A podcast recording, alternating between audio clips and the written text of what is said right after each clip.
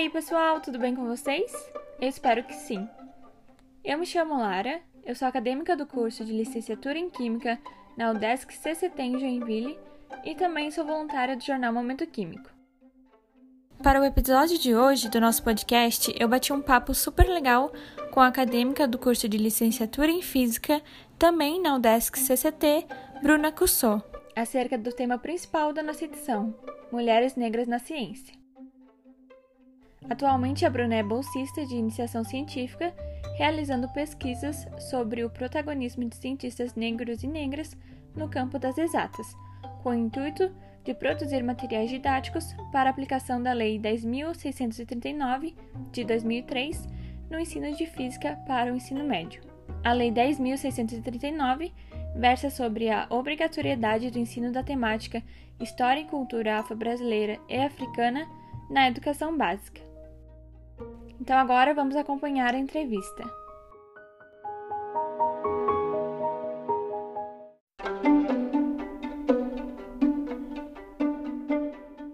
É, olá, Bruna, tudo bem? Oi, tudo bem contigo? Tudo bem também.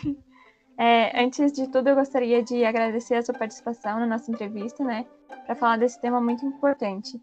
E, para começarmos, então, é, eu gostaria que você contasse aos nossos ouvintes um pouco mais sobre você, é, sobre as suas atividades que você desenvolve na, na universidade e o que levou você a escrever, é, a escolher, né, um curso de Ciências Exatas. Certo. Muito obrigada pela oportunidade, pelo convite de estar aqui falando sobre esse tema, né? Uh, então, eu sou a Bruna, faço licenciatura em Física na U D E S C, não vou falar quando eu entrei, mas eu, digo, eu costumo dizer que eu não escolhi fazer, eu não escolhi fazer Física, a, meio que a Física me escolheu, porque eu sempre quis fazer Direito. Como minha mãe se formou em Direito e eu acompanhei a trajetória acadêmica dela, eu li os livros dela e me apaixonei por aquilo, sabe? Eu era engajada uhum. naquele meio. E até o terceiro ano do ensino médio, eu prestei vestibular para a U F P R de Direito, mas chegando assim pro, pelo meio, final do ano, eu já já estava me relacionando com a, me relacionando assim, digo, de fazer amizade, né, com a professora Carla, que foi minha professora de Física no, no último ano do ensino médio. Ela t, foi a primeira turma de ensino médio que ela pegou, ela tinha acabado de se formar na U D E S C. E eu lembro até hoje uma atividade que ela passou em que a gente teve que dar aula no lugar, uma sala de aula invertida. E depois que eu terminei aquela aula, ela perguntou: Bruna, você, por que você não pensa em fazer Física? Você seria uma ótima professora de Física. E aquilo foi um choque para mim, porque eu nunca tinha pensado na Física como uma forma de profissão, né, ou assim por diante. Uhum. E daí foi então que, meio brincando, eu já tinha prestado o Enem, eu tentei o vestibular da U D E S C ali pelo, pelo Enem, né? Mas não fiquei atenta ao, ao resultado, porque, afinal de contas, eu queria Direito a princípio, né? E daí, como eu não tinha visto o resultado, já tinha passado o tempo, veio outro ano e eu fui fazer um cursinho, mas decidida a fazer Física. Eu orei muito, conversei com a minha mãe, conversei com a família e decidi, é, eu acho que eu gosto realmente de Física, eu gosto de ciência, mas nunca tinha percebido e vou fazer. Então, eu fiz um cursinho de seis meses, prestei o vestibular específico da U D E S C e entrei. Quando eu entrei na U D E S C, eu já eu percebi, eu fui assim, brincando, né, ver os resultados passados e soube que eu já tinha passado pelo Enem na U D E S C. Uhum. Mas eu vi que não era meu momento, porque eu não tinha certeza, sabe? Uhum. E daí eu passei pelo vestibular da U D E S C depois e entrei, gostei, estou até hoje e vejo que realmente era o curso que eu queria, me encaixava e tenho um amor de trabalhar no futuro, né? Ai, que legal, isso é muito importante, né? Uhum. É, obrigada por compartilhar essa história. E para introduzir agora, né, o tema da nossa edição, que é sobre as mulheres negras na ciência, uhum. eu gostaria que você nos contasse, né, quantas mulheres é, negras participaram da sua jornada acadêmica, desde professoras até colegas, assim. Certo. É, infelizmente, né, com muita tristeza, eu digo que nenhuma mulher negra participou da minha vida acadêmica. Nós não temos professoras negras no departamento de Física, né, e dos outros departamentos que dão aula pra gente também não tem nenhuma professora uhum. negra. A gente já tem poucas mulheres, né, quem dirá mulheres negras ali no departamento. É, e colegas também é um tema meio pesado eu dizer que tenho. Eu sei que quando eu entrei no curso de física, eu era a única aluna negra e durante dois anos permaneceu assim, né? E depois entraram mais duas alunas, mas vivem em outros ciclos de conversa, digamos assim, do que eu, né?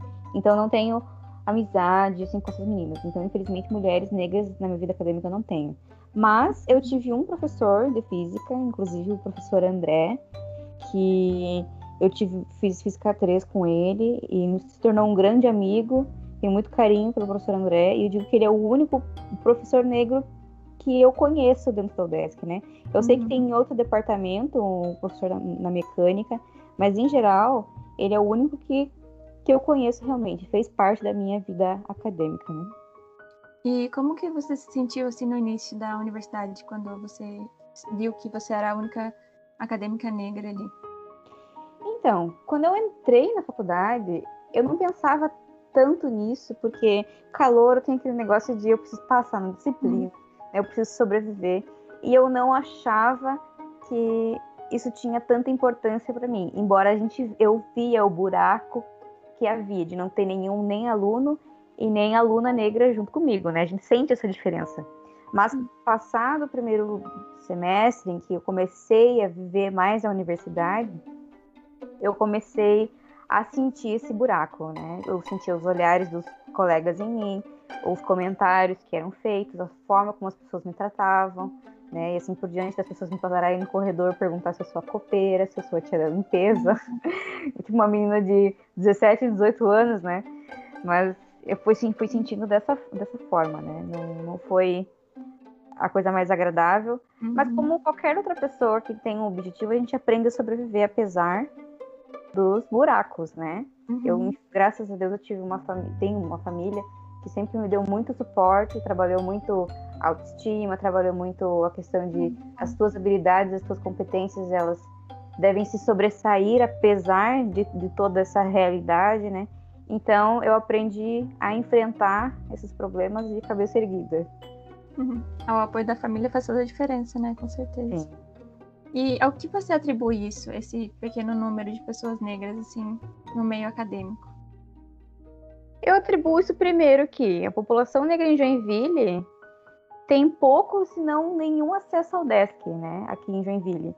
Já que a maior concentração da população negra em Joinville vive na zona sul da cidade e a universidade pouco chega até essas periferias, né? Uhum. É, e em segundo aspecto, a maioria das mulheres e alunas negras que estão saindo do ensino médio, elas tão pens- não estão pensando em estudar em primeiro momento porque elas precisam sobreviver, né? A realidade das nossas mulheres negras no Brasil é que logo, muito cedo, elas começam a trabalhar, né? Para contribuir com a renda em casa, para sobreviver, normalmente elas já cuidam dos irmãos mais novos, e assim, essa não foi necessariamente a minha realidade, né? Eu sou filha única, com, com mãe e pai sempre trabalhando e ganhando bem, digamos assim, em comparação com o resto da, da população em geral, né? Então, essa não foi necessariamente a minha realidade, mas eu entendo pelos dados e pelos meus colegas de ensino médio que essa é uma realidade. Então, elas vão trabalhar cedo, elas cuidam dos irmãos, ajudam a sobreviver. Então, digamos que estudar é o, o menor dos problemas ou prioridades para elas, né? E daí, depois disso, tem também um terceiro aspecto que eu levo em consideração, em que a ciência ensinada em ensino médio, ela, na maioria das vezes, coloca o homem como um protagonista histórico e majoritário dentro dela, né? E quando uma mulher aparece na história da ciência, ou fazendo ciência, essa mulher ela ainda tem cor, é uma mulher branca. Então, para que fazer física se não é para, entre aspas, gente como nós, sabe? Não Sim. tem essa representatividade, não existe nenhuma abertura de espaço, nem no imaginário. Pra tu ver, eu estava no ensino médio, era boa de exatas, né? Mas pensava em fazer direito porque eu achava que tinha mais espaço lá para mim. Nem imaginava física como uma carreira em potencial, né? Então, isso tá na cabeça dos alunos, né? E acho que um último aspecto que a gente deve levar em consideração é que quando uma mulher preta entra num, num qualquer curso, mas principalmente num curso de exatas, né? Ela começa a ser estigmatizada de outras formas. É difícil se manter emocionalmente dentro da universidade sendo uma das únicas, ou se não a única, mulher preta ali.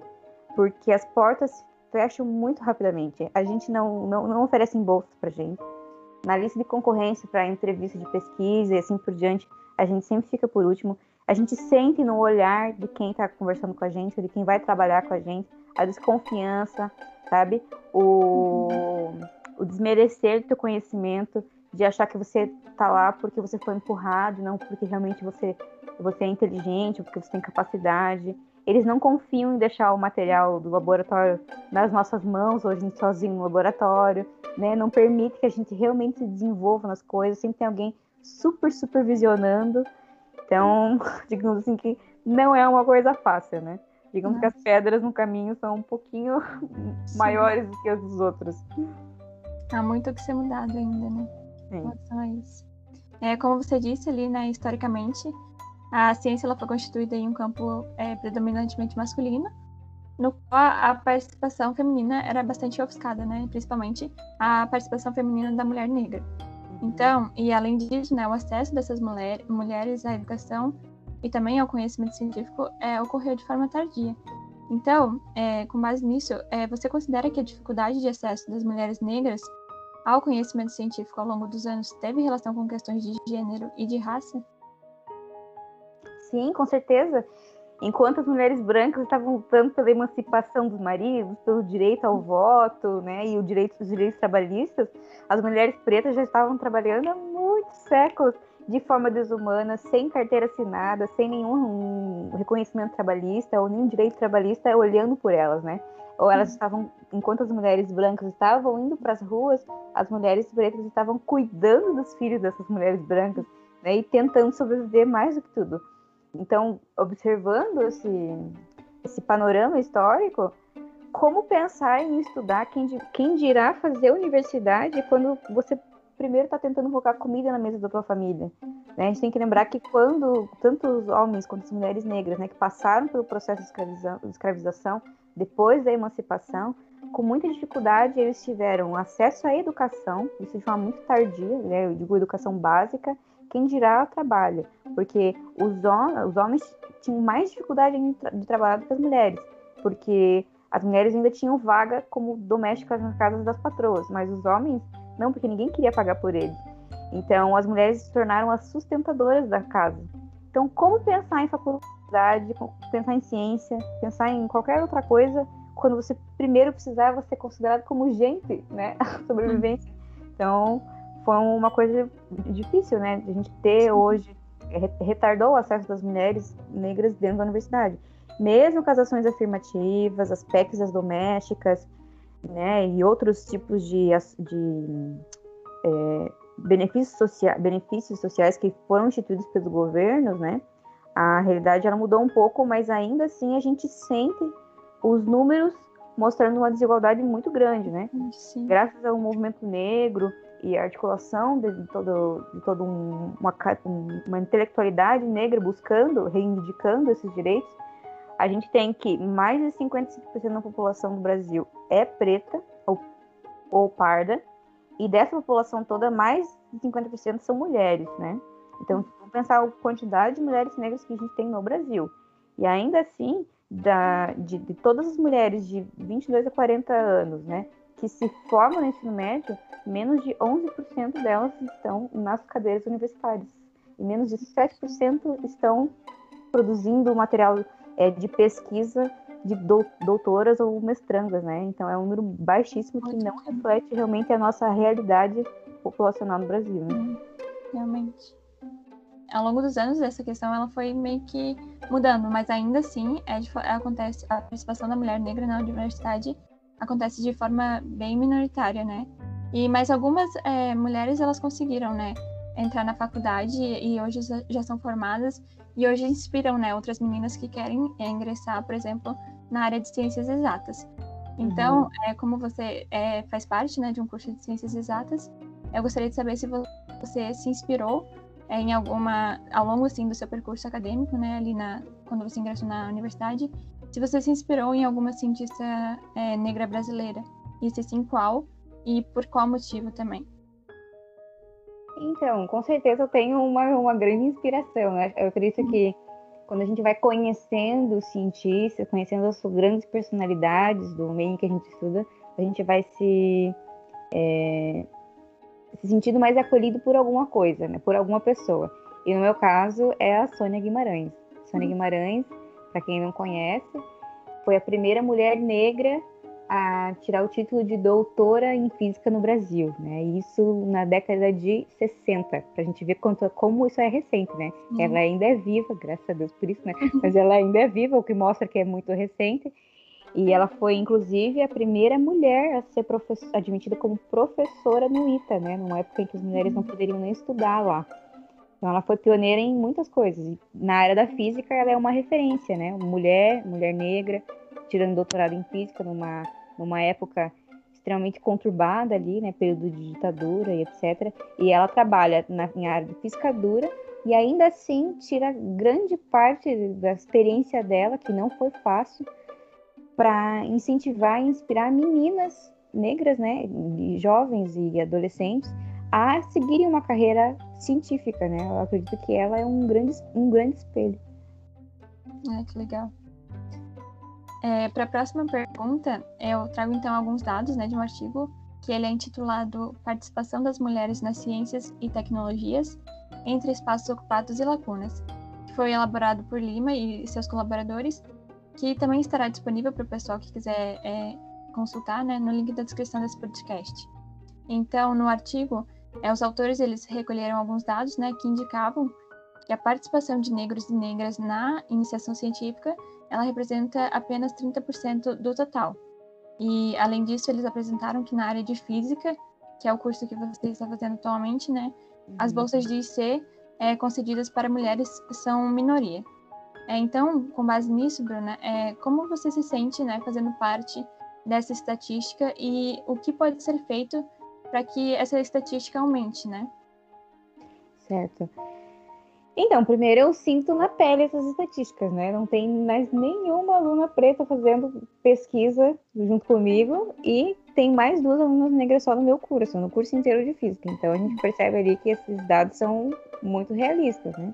Uhum. Mas em segundo ponto, eu também sinto a responsabilidade, né, de fazer parte de pelo menos esses trinta por cento e também tra- de, a gente sinto a responsabilidade de trabalhar para que esses números aumentem e que a gente não precise mais ficar é, falando em resgatar o protagonismo negro, mas sim lembrar do legado de cada um deles como se fosse qualquer outro cientista no mundo, né? Sem o peso do sofrimento e discriminação que todos eles passam, porque existe muita ciência preta, muitos cientistas pretos históricos, desde o surgimento do, do homem no, na Terra, mas que foram silenciados e apagados, né?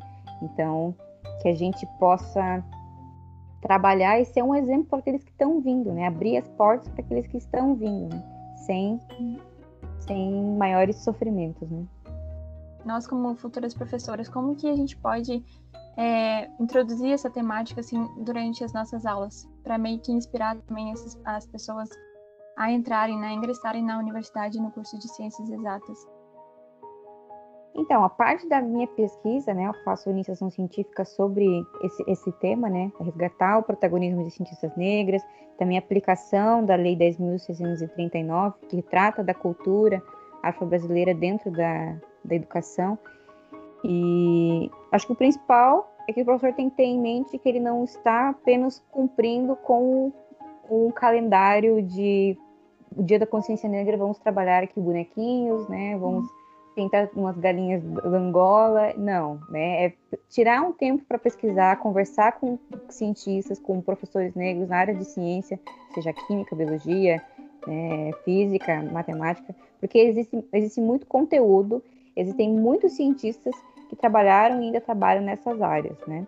Então, resgatar essa ciência afrocentrada, digamos assim, para aplicar em sala de aula. Tem, dá para fazer muito projeto temático, dá para fazer mu- muitos trabalhos, incluir dentro do cronograma de, do, da disciplina diversos assuntos em que inserem isso. Eu digo isso, por exemplo, na minha pesquisa, um dos meus projetos temáticos é porque quando você estica uma mecha de cabelo cacheado e solta, ele volta para a posição inicial. É uma coisa assim que ninguém nunca pensaria, vamos falar de cabelo, sabe, uhum. cabelo. Ali eu consigo trabalhar todo um contexto social, histórico, da realidade da discriminação do cabelo, a dificuldade que a gente teve de acesso a produtos para cabelo até do, só, só a partir de dois mil e quinze no Brasil a gente vai ter uma linha especializada só em cabelo afro e depois trabalhar muita física, porque esticar um eixo de cabelo e cacheado e soltar parece uma coisa simples, mas quanta física tem ali por trás, né?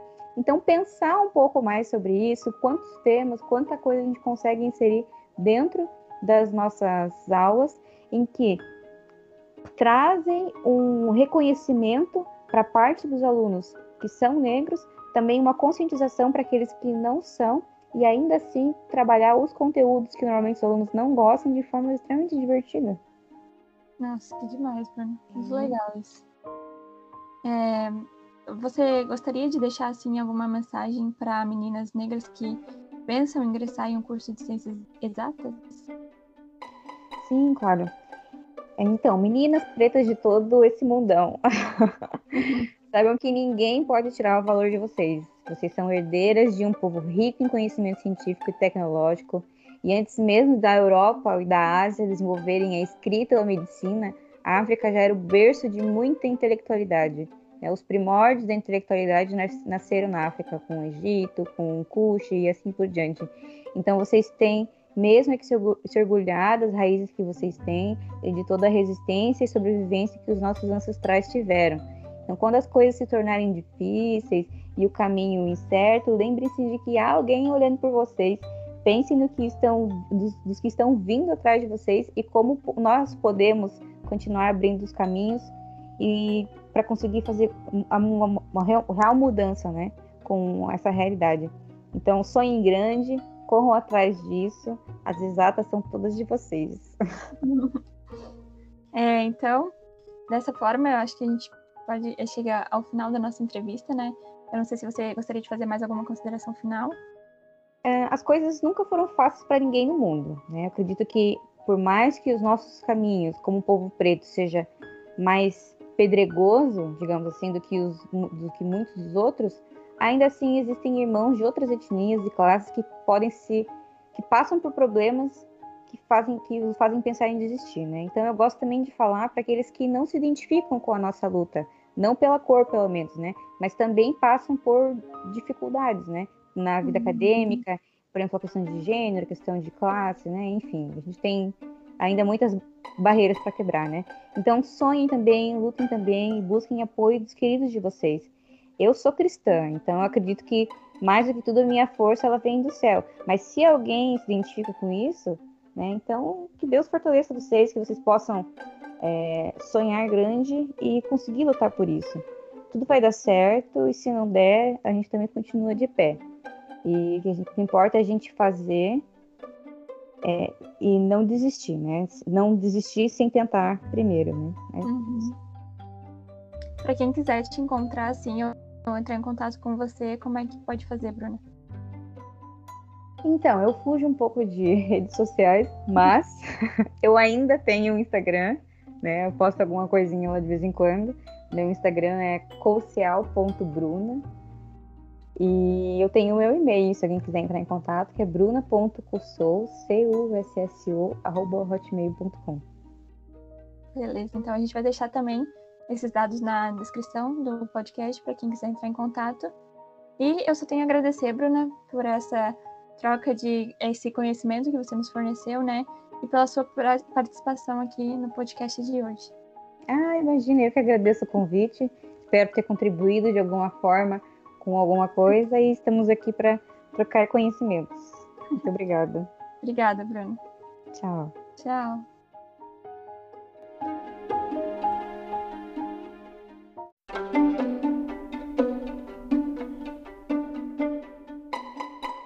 Bom, pessoal, essa foi a nossa entrevista com a aluna Bruna Cussot para a edição de Mulheres Negras na Ciência. Caso vocês queiram entrar em contato com a Bruna, o e-mail e a página do Instagram dela estão disponibilizados no link da descrição desse podcast.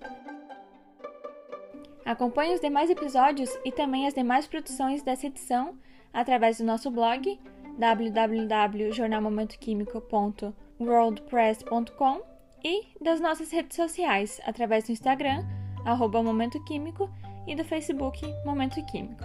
Muito obrigada e até a próxima!